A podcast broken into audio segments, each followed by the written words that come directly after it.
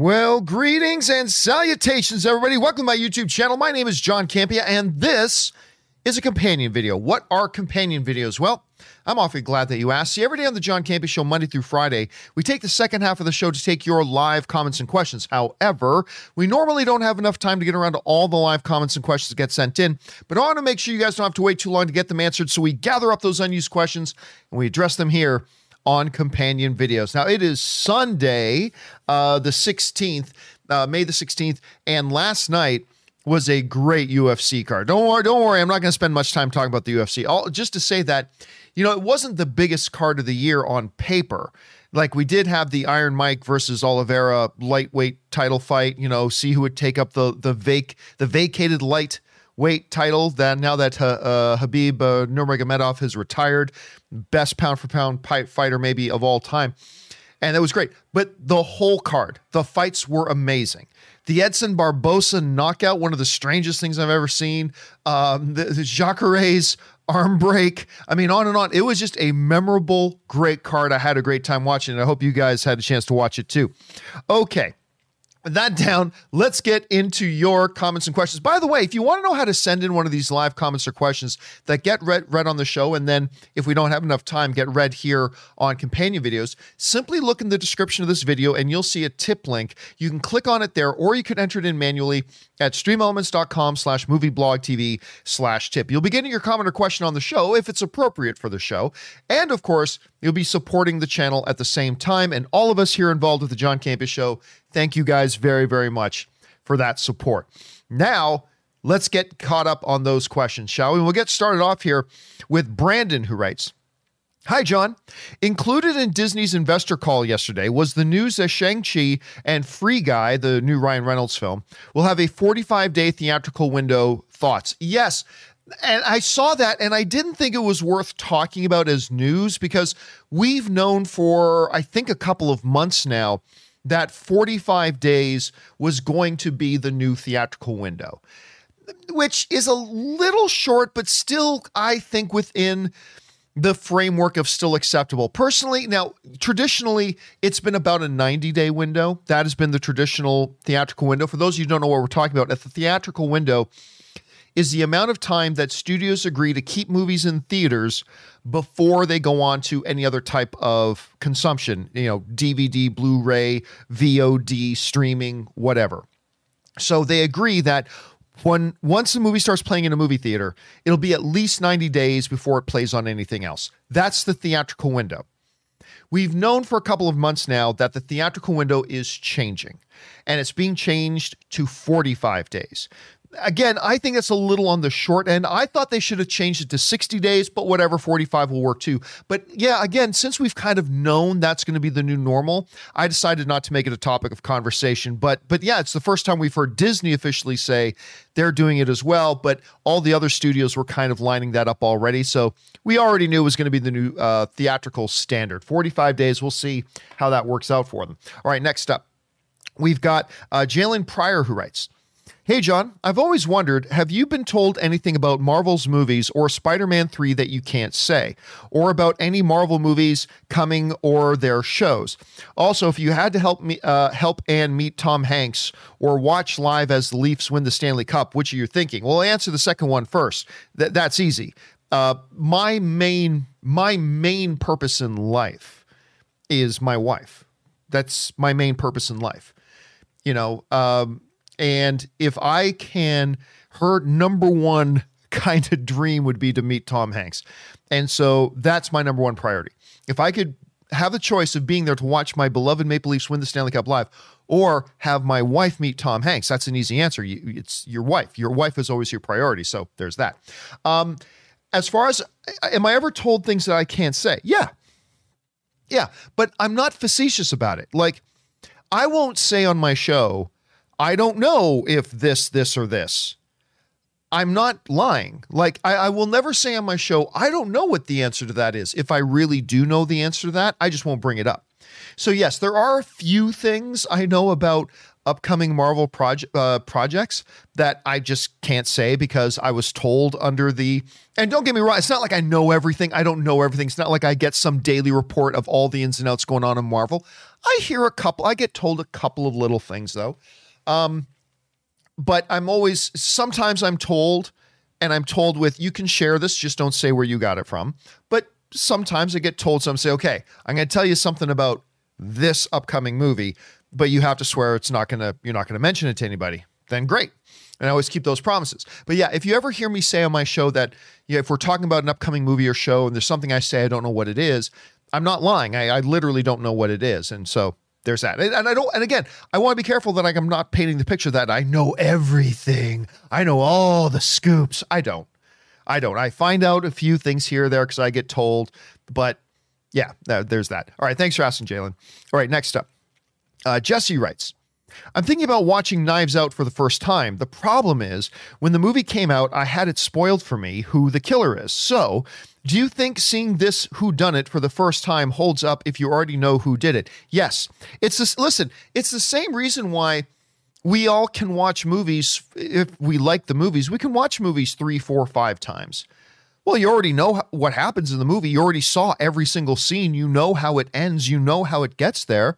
Why watch it again? Well, because the movie's really good. Uh, I have watched Knives Out at least three times. I might have seen it four, but anyway, at least three times. And yes, there is one element that isn't there anymore if you know who the killer is at the end. But it's like anything else. It the it's the journey you know, watching a movie is about each individual scene and the dialogue and the way it's performed and the, the laughs that hit or the shocks that happen or whatever. It's about the whole thing. It's not just about what the ending is. If that was the case, nobody would watch Titanic because we all know how Titanic ends. The boat sinks, right? So, I mean, yeah, I, I think it's perfectly still good. I mean, if it wasn't, then none of us could watch a movie for a second time. And there are a lot of movies that we do. So I think it's perfectly good. Even if you know who the killer is, it's about the story that gets you there. That's the important thing. Anyway, that's my take at, uh, uh, at any rate, Jesse. Thanks for asking, man. All right, next up. Jalen Pryor writes, John, I haven't been to a movie since I since I saw Spider-Man Far From Home. I live in Toronto, so no movies are open. But John, I'm telling you, I can't wait to pay that extra ten hundred dollars, a thousand dollars, ten hundred dollars for a root beer again. I am so weird. I like going. Um, so am I weird to like going to the movies alone? Well, first of all, yeah. I mean, I know how I felt being able to get back to the movie theaters. I mean, still, right now, every time I've gone back to the movie theaters now five, six, seven times, but every time I go, I appreciate it now. Like every time I go to the movie theater, I like walk into the lobby. I'm just like, I just breathe it in. And when I get into the theater and get into my seat and I'm looking at that big screen, I just appreciate it a lot more now. So I'm really looking forward to everybody else being able to have that experience too. As far as are you going to the movies alone? No. I mean, listen, movies are great when they can be shared experiences with other people. Yes. But movies are still experiential events, whether you're with somebody else or not. You know, when I went to go see, I, I went to go see the Zack Snyder uh, Army of the Dead, right? I went by myself and was not interested in watching that movie. And she was a little bit busy that night too. And I'm like, I'm going to go see it. So I hopped in my car, drove to a movie theater that I've never been to before because it was the only one around me playing it, and sit down and watch it. When I used to live in Burbank, and I was like a 10 minute walk from the AMC Burbank 16, one of the best movie theaters in the country. I, all the time, I'd say, "Oh, I got a couple hours. It's like two o'clock in the afternoon. Hey, I bet I can I can get down there to see a 215 show of whatever, and just walk down and go to it." Absolutely, look, it's the better experience when you're watching it other people. But movies are movies, man. So yeah, I, I'll go to the movie by myself that nobody else wants to go that particular day. Absolutely. All right, next up, uh, Jesse writes. Somebody asked about a favorite scene in Superman and Lois. Yeah, that was uh, on the last show. Somebody asked about that. Uh, and funny enough, my top two picks don't even have Clark in them. It's the scene of Lana and, Lana and Sarah. That's a really good scene, actually, in her bedroom, talking in her room about their relationship and the Lois I quit scene. This show has surprised me. Listen, we've been talking a lot about the Superman and Lois show. And I mean, and for those who haven't heard us talk about it, you know, I hate this rendition of Superman in the CW because they have treated this Superman with such utter disrespect from day one on that Supergirl show. And they turned Superman into a jobber. And like the only reason Superman has been on that show was so they, they could humiliate him to make Supergirl look better. And I've hated that. You don't do that to Superman. Anyway, so I had zero interest in Superman and Lois, the show. But I had a bunch of my viewers write in and say, Hey, John, you know, the first couple of episodes of the Superman and Lois are really good. You might want to at least check it out. So I'm like, fine, I'll check it out. I'll watch this jobber Superman. And you know what? I love the show. Love it. Not the best thing on TV, but I love this show. Uh, they've done a great job with it. They're telling the Superman story from a very different angle, a very, you know, the, the human side of Clark, if you will, being a father, all that kind of stuff. And I've enjoyed it. And yes, my we talked about my favorite scenes in it, but those are good scenes too, man. Those are also very, very that that Lana scene was particularly good. I didn't see that one coming, but that one was really, really good. All right, next. By the way, I can't remember the actress's name, but the girl who plays Lana Lang, amazing. I think she's doing a great job on that show. Anyway, I don't even know the actress's name. Uh, anyway, next up, uh, Brandon writes. I think we're all jumping for joy over the CDC's new guidance on masks and social distancing. Remember, these are new guidelines if you're vaccinated right? If you're vaccinated, these are the new uh, social guidelines. Anyway, do you expect uh, a lot more theaters to be able to go back to 100% capacity at some point? At some point, yes. At some point soon? I don't know. I don't know. Like, for instance, I know for a fact, because I know a number of people who are like, will go and have gone back to the movie theaters, but because there's still some pretty strict guidelines, limited capacity, things like that. And if they just said, oh, it's 100% capacity, they wouldn't have gone back. Like, um, like I think, well, one of them is now fully vaccinated, but I think the other one is still waiting for their second shot. At any rate, if if you had told them, you know, two weeks ago, oh, hey, uh, let's go to the movies. Okay, sure. Is it still limited capacity? No, you're going to have a stranger sitting on your left or sitting right beside you on your right. They may not have gone. They may not have gone. So, are we, as you put in your question, at some point going to be able to go back to 100% capacity? Absolutely. Maybe not even in the very far future. Maybe even like within the next couple of months. But I really don't think they should rush it. I mean, it's it's all about easing back in. And more and more people are getting comfortable with the idea of going back to the theaters.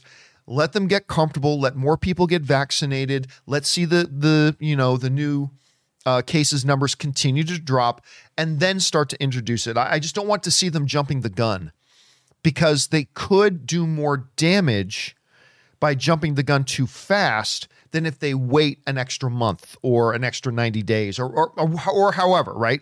Um, playing it by ear right now. So at some point, yes, maybe even relatively soon. I just hope they don't get ahead of themselves because I think there are still a lot of people who are on the fence who will be turned off from the idea of going to the movies if they think they could be in a packed house sitting beside a stranger and they, they're not really comfortable with that yet. Yet, but let's see how it goes. All right, thanks for writing that in, Brandon. All right, Juice writes. Thor could just teleport Superman to another planet where he's just some dude. This has been an ongoing. I don't know how this became a debate. Who wins Thor or Superman? Superman wins easy. Because for every time you say Thor could just teleport Superman to another planet, guess what? Superman could blow up Thor's head with his heat ray vision infinitely faster than Thor could teleport him. So there you go. See, we could play this game all day. We could play this game all day. Uh, but no, Superman wins that fight. Superman wins that fight all day, every day. All right, that's that's my take on it at any rate. All right, Tony Riaz writes, "Hey John and Rob, best duo on YouTube. Well, obviously Rob's not here right now, but he was when we were doing the show. Uh, this week I'm watching Top Gun Nice because I think it's the 35th anniversary, and it's playing in theaters again. Excellent. Uh, I'm watching Top Gun in theaters for its 35th anniversary. Uh, 1986 had some greats Aliens, Platoon, and the list could go on. Do you have an all time favorite movie from 1986? All right. Let's be clear here. I do not walk around with a, a list of films in my head that I know are from 1986 or 1985 or 1999 or 2004. I am not a movie dates guy. So, just for the heck of it, let, let me bring up uh, hold a second here. Um, let's go to Box Office Mojo and see if we can't get to. Okay, here's box office for 19 uh 1990 or 1986. Okay, let's see what we got here. We have got uh, Top Gun, Crocodile Dundee was 86, Karate Kid Part 2, Back to School, Alien, probably Aliens. Color Purple, seriously, probably a top 50 all time movie ever. Star Trek Four The Voyage Home, that's actually my favorite Star Trek movie. Not uh, for most people, it's Star Trek Wrath of Khan. Star Trek Four The Voyage Home is my favorite Star Trek movie. Uh, Ruthless People Out of Africa, Ferris Bueller's Day Off. John Schnepp was in that, by the way. Just a quick little, little, little extra bit. He was in that. Down Out in Beverly Hills, The Color of Money is so great. Stand By Me was in the same year. Legal Eagles, Cobra. This is Sylvester Stallone. Uh, Jewel of the Nile, Police Academy 3. I love The Golden Child. Everybody craps on The Golden Child. I think it's Eddie Murphy's most underrated film. I really do. Peggy Sue Got Married, Poltergeist 2, Short Circuit, Johnny 5, Pretty in Pink, The Fly. Look at it. Rocky 4, my favorite Rocky movie. Look at all these iconic movies that were in 86. About last night, Running Scared, Money Pit, uh, Tom Hanks movie, so my wife really likes that. Gung Ho, the Michael uh, uh, Michael Keaton movie, Hannah and her sisters, An American Tail, uh, Heartbreak Ridge, love Heartbreak Ridge, Jumpin' Jack Flash, Friday the 13th, Part 6. Uh, wow. I mean, look at these. Iron Eagle was 86. Iron Eagle came out the same year as Top Gun. I did not know that. And oh my God, Three Amigos. Good night, Ned. Three Amigos. Would you say I have a plethora? Anyway, I love Three Amigos. You know, I'm probably still gonna have to stick. Flight of the Navigator was that year. You know what? I'm gonna have to stick with um, probably Aliens. Aliens. I mean, that's like an all timer. I mean, there are many on that list that were all timers, but yeah, 86 was a damn good year for movies, man. All right, next up, uh, we have Zevia Rep course, I've got my Zevia Cola right here. Good afternoon, Mr. Campea. Uh, we would very much like to sponsor you, but my CEO keeps asking me, why does this Canadian guy keep calling us sons of bitches, making it a difficult sale? K Major here, John, just messing with it. Yeah, because I always say, uh, drinking Zevia Cola. Zevia, sponsor me, you sons of bitches. More people drink drink Zevia Cola today because of me than anything else Zevia has ever done with their marketing. Now, I full disclosure though they have been nice to me. They have several times they've sent me a couple of cases of zevia which is very very nice of them. So but i always joke they should totally become sponsors of the show. So zevia cola sponsor me you cheap sons of bitches. All right next up uh, K Major also writes, I used to be big on X actor for X role until you came along and totally get and totally get why. But I gotta say, I would love to see Brendan Fraser return to the big screen. He just seems like the coolest dude, and I love everything he's done. Put him in Knives Out too. Yeah, I mean, there was what was I just watching recently? Oh, I mean, Doom Patrol. I love him in Doom Patrol. You don't get to see him very much because he's robot but I mean, I love him in Doom Patrol. I really like. I've been a big Brendan Fraser fan for a long time. Like even damn George of the Jungle. I even love him in that. Like just regardless of everything else he's done too. I really really like him. Um, it would I would love to see him make a big resurgence. I know he starred in like an HBO series or something like that a couple years ago that I never did watch, unfortunately. But um, I would love to see a true, really good resurgence of Brendan Fraser. It would it would be great to see. All right, next up. Uh, Jason writes, one of four. The situation at Disney, Disney reminds me of the old Steve Jobs interview on why Xerox failed. If you were a product, oh, I've heard this quote before. This quote is great. Okay. If you were a product person at IBM or Xerox, so you make a better copier or computer, so what? When you have an, uh, when you have a monopoly market share, uh, the company isn't any more successful. So the people that can make the company more money is the sales and marketing people, and they end up running the companies. And the product people get driven out of the decision making forums. Uh, and companies forget what it means to make great products. Dude, this is the perfect analogy for what's going on at Disney. Anyway, let's keep going on here. The product sensibility and the product genius that brought them to that monopolistic position gets rotted gets rotted out by people who have no conception of a good product versus a bad product. They have no conception of the craftsmanship that is required to turn a good idea into a good product and they really have no feeling in their hearts usually about wanting to really help the customers. All right, I'm backing up cuz I'm going to want to read this again in a second. Jason, first of all, kudos. This is a perfect uh, example and a perfect analogy of what we see happening at Disney. So, if you guys saw the John Campea show on Friday, we talked a long time about the the things that are going on at Disney right now and how they as a Disney fan very very much concern me because when you look at the some of the main pillars or traits that Bob Iger had implemented at Disney, let the creators lead, uh, remove unnecessary layers of bureaucracy, make sure there is clear vision and process, as well as make sure you hire the right people with the right experience and the right pedigree in the right roles of leadership. When you look at those four pillars, and then we read this report, this big kind of expose story that came out in Variety that shows the new CEO, Bob Chapek, has been fundamentally dismantling all four of those pillars. The creators no longer lead. Bob Chapek has been introducing new layers of bureaucracy and management levels.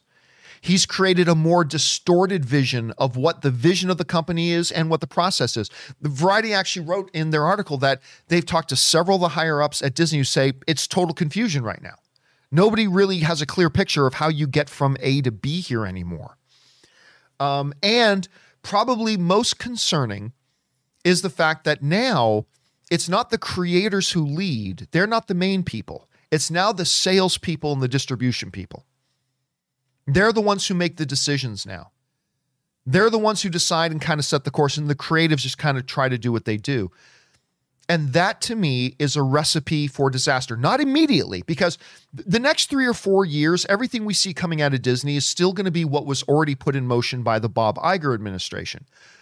But after three or four years, I'm afraid we're going to start seeing things really start to go to crap over at Disney.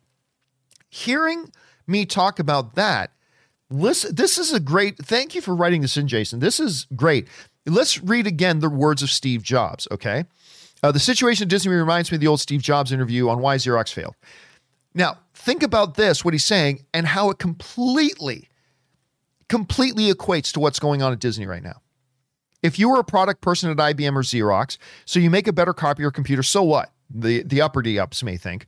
When you have a monopolistic market share, the company isn't any more successful. So, like when you're Disney and you're like the number one company out there, especially in the movie industry, you're you're number one. Okay, our creators continue to make great movies that keep us at number one. Great, but you know we are already number one, right? The company isn't any more successful. So the people that can make the company more money is the sales and marketing people, and they end up running the companies. And that's exactly what we see Bob Chapek doing at Disney now. It's now the distribution and the marketing, and it's those people now that are calling the shots, not the creators. Anyway, they end up running the companies, and the product people get driven out of the decision making forums.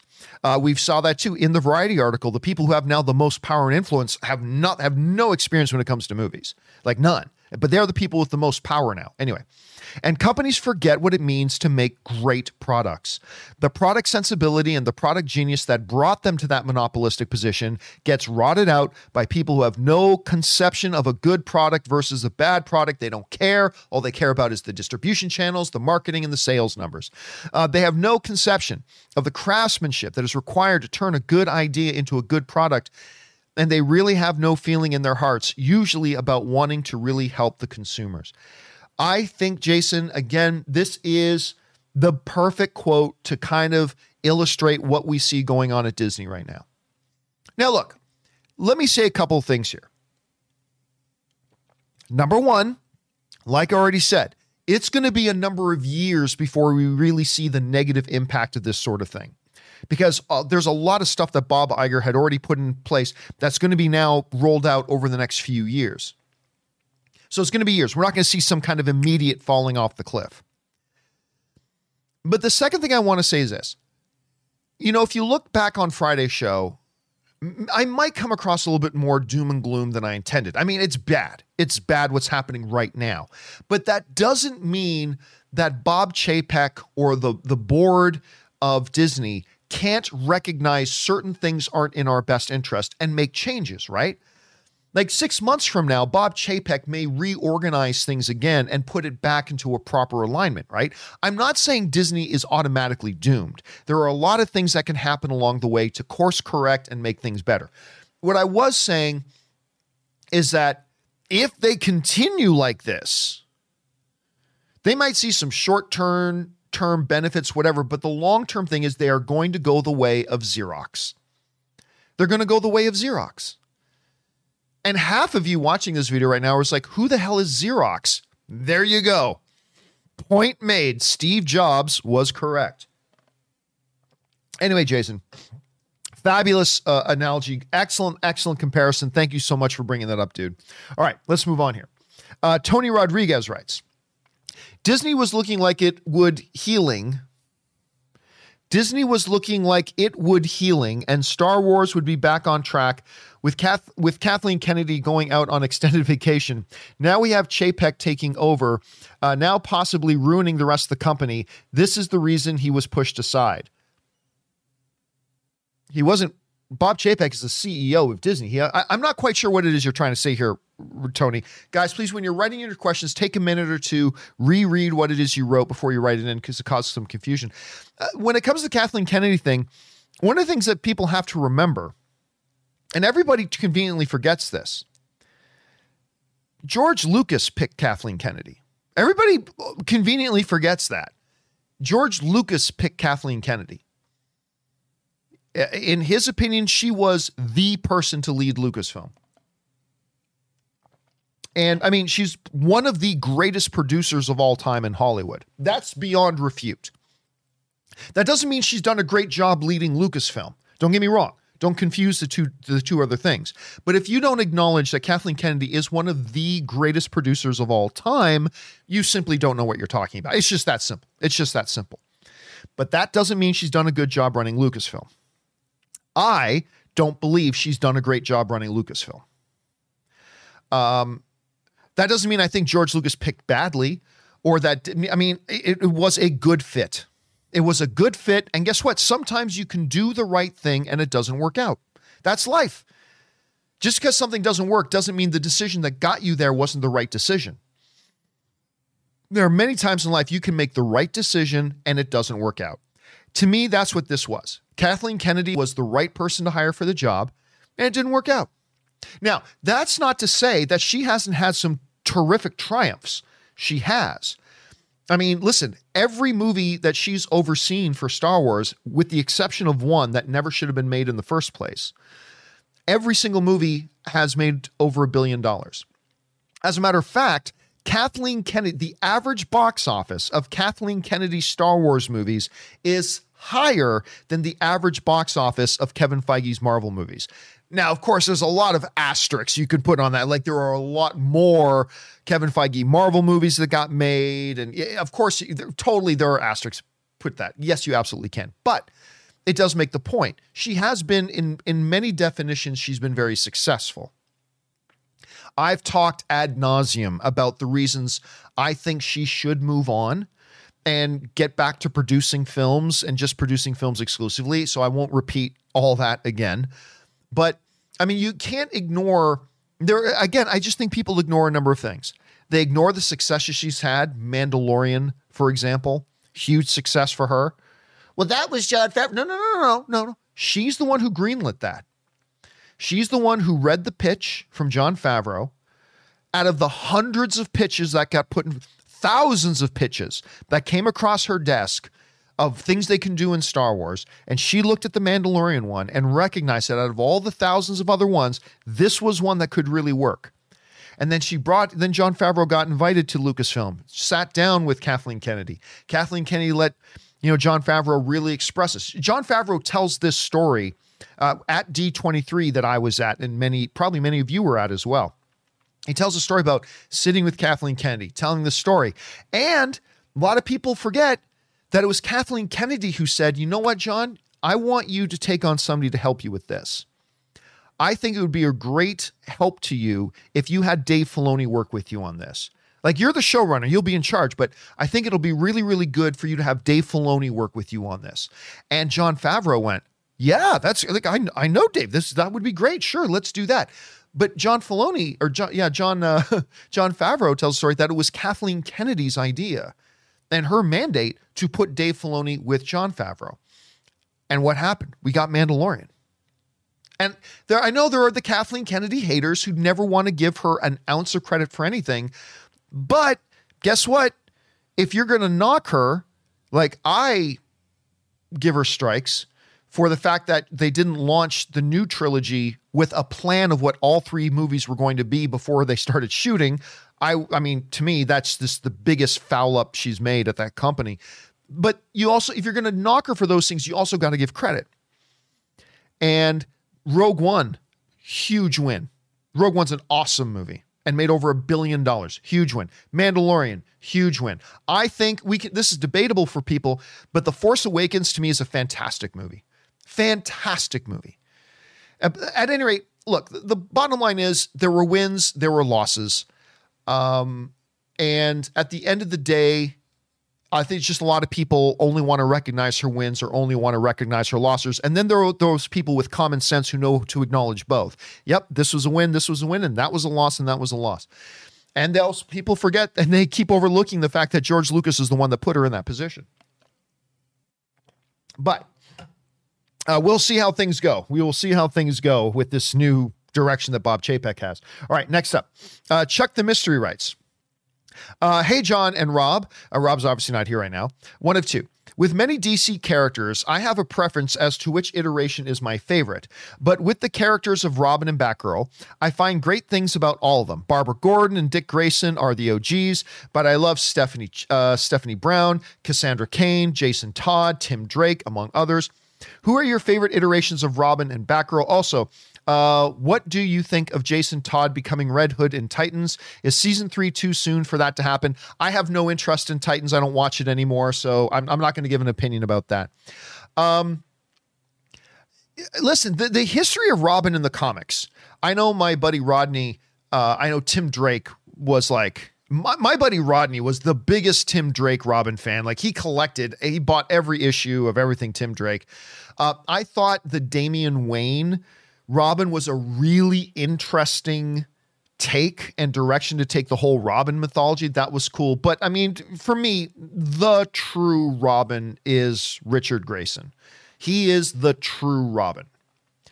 Uh, not necessarily like the the the 11 year old version, but I mean, I, I just when you think of Robin, I think of one name, Grayson and everything that that entails from when he called himself Robin to when he changed and called himself Nightwing to then for periods of time he has been the Batman. I mean, the story of Richard Grayson to me might even be more interesting than the story of Bruce Wayne. And and I mean that from his childhood all the way through to where he is now that to me is still like that might be an even more interesting story than the story of Bruce himself. So yeah, for me, it's always going to be Richard Grayson. All right, next up, uh, T Man writes. Uh, Disney history analogy, uh, Disney history analogy showing the importance of creatives taking the lead. Bob Iger is the Walt Disney to Bob Chapek's Roy. Di- That's true. That's actually a very, very good thing because um, uh, Walt was very much about the creative right? Walt was, I mean, he was a good businessman, but he was very much about the creative. Roy was much more of the business, right?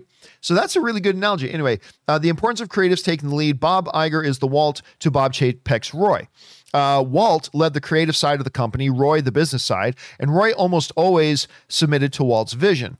Uh, two, two. Imagine how different things would be today if Roy had led the company and not Walt. Possibly none of the classic animated films and certainly no parks. To me, Iger has been a modern Walt in how he has led the company creatively. Bob Iger, though, Big Papa Iger, has been he has been many different things though. Like he has he has also had he is also a very much a business visionary, right? Like under him, the expansion of the Disney empire has been unprecedented. The acquisition of Lucasfilm and and you know things like Pixar and the development, his final big thing that he stayed in office for to get done, launching Disney Plus, which is going to be a major thing, a major major you know crown jewel for Disney for years moving forward. For years moving forward. And he was also very much a creative. And he also believed in creators. And he loved people with vision. And yes, you need somebody, you need your Bob Chapeks. You need your Roy Disneys. You need these guys. Absolutely, you need them. But the guy or the person whose hands need to be on the wheel is somebody who at the heart understands and values the creativity.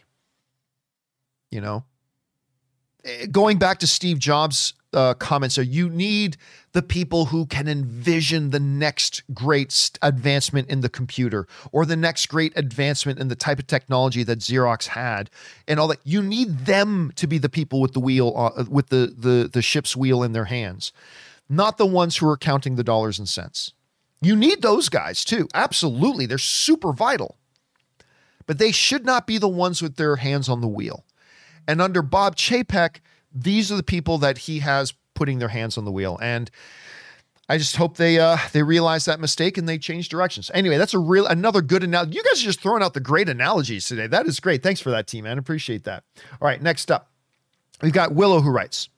I've never been to California, but wow, this is the first time I've heard someone say that they don't like In N Out. I do not like In N Out Burger. Sorry. And all my Californian friends look at me like I just said, you know, I don't know, uh, Baby Yoda should have his face kicked in. like that's whenever I mention that In and Out Burger is garbage, people just in California like they look at me like a heretic. Anyway, uh, what do you think is the best fast food burger? Listen, I've said this all the time, and I will say it again the best fast food burger in the world is Harvey's. Now, I think there are some Harveys in the US. I believe I've seen some Harveys in the US. Harveys are, I think, mainly in Canada, but, this is one of those times where, you know, I always back the Canadian thing because I'm Canadian, but this is one of those times where it really has nothing to do with it. Harvey's easily for me is the best fast food burger. Not, not the best burger, but the best fast food burger I've ever had. Um, and for those of you who've had the chance to get it, I still remember their jingle. Their jingle, Harvey's makes a hamburger a beautiful thing, and it, they really do. They are the best burgers, fast food wise. Now, I've had many other better burgers, but not at fast food restaurants. So that to me is is uh, is that's the king to me. All right, Jay Bling writes. Uh, when you said the delivery guys couldn't get the long piece of your couch up the stairs and around the corner uh, into your old apartment, I hope you heard some some of them, some one of them continuously yell pivot. That sounds like a movie or TV show reference. Is that a Seinfeld reference? I can't remember. But yeah, that was still uh, guys, listen, I told the story the other day, but it broke my heart. I I, I will bring this up here just quickly. G- give me, give me, indulge me for a minute here as I bring this up quickly. I'll just tell this kind of story again. But Ann and I found my dream couch, like my dream sofa. We came across it at this place. I just absolutely, completely fell in love with this damn sofa.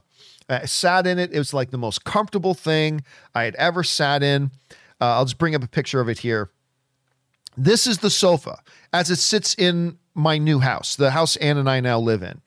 But I originally bought this sofa when Ann and I lived in this little two bedroom apartment in Burbank.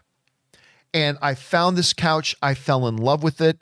It was the most expensive piece of furniture I ever bought, but my dad says, you know, spend your money on the things you use the most. I'll never forget that. That's like the best financial lesson I think I ever got from my dad. Spend your money on the things you use the most. There are two things I've always heard my dad I heard my dad say before about things you should be willing to spend your money on. Spend your money on the things you use the most and spend money on experiences because experiences are the things that live with you for your whole life. But, um, and what do you use a hell of a ton? Your bed. So Ann and I, we were willing to spend money on our bed because, you know, we're in our bed seven to eight hours a day. But your sofa, because I watch TV from my sofa. I chat with friends on my sofa. I do work on my sofa. I love my sofa. I'll take naps on my sofa. So I was always willing to spend money on a sofa. So when Ann and I were living in this little two bedroom apartment, bought this sofa. I don't know if you can tell just how big this sofa is. You can sleep four people on it. I'm not I'm not joking. You can we have set up you can sleep four people on this thing. The problem is the long part of the couch when they finally brought, came the day after a month of waiting or a couple of weeks of waiting for them to deliver the sofa the movers couldn't get it up to the second floor and around the corner. It just wouldn't work. And so, this dream sofa I had found and spent money on, we had to send it back. And I had to pay like a $250 restocking fee for sending it back. So I had I was out 250 bucks and I never got my sofa. So when Ann and I finally eventually moved into a bigger place, the very first thing I did was we went back to that damn place. Couldn't find this one. So we're like, this is what it looked like. They figured it out. I'm like, order us this couch. Now we're getting it. And we got the couch. Favorite couch, uh, favorite couch ever. So I would say uh, to this day, the the best piece of advice th- that I would give financially to people is number one, go back in time and invest in Bitcoin. That's my first piece of financial advice. Go back in time to when Bitcoin was like two dollars and buy a health a shit ton of it. Uh, but the other two pieces of, of financial advice I always give is this: the things you're going to spend your money on, the things you use the most, and experiences. Be be willing to drop your money on a great vacation. Be willing to drop your money on going to a Super Bowl if you're a, you know, if you're a sports fan. Be willing to drop your money on going to see uh, Hamilton even if they're expensive tickets if you're into theater or whatever because these ex- the experiences are things that will be with you for the rest of your life. So the things you use the most and experiences. Uh, oh, as always, be wise, be smart. But yeah, those are the things. All right, uh, last question of the day, and then we are we are uh, all ready to go. I think this these uh, uh, is it for all the questions that got sent in by the time the show ended on Friday. All right, Frankie Gouge writes, "I think you will appreciate this. Just got a Netflix email. Do, don't forget to finish Thunder Force."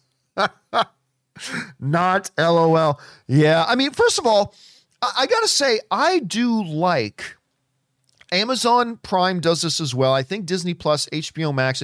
I do like getting these little emails from my streaming providers reminding me, hey, we got this new thing on, or hey, you were looking at this. Don't forget to circle back and check it out. I do like that. I, I like that they do that.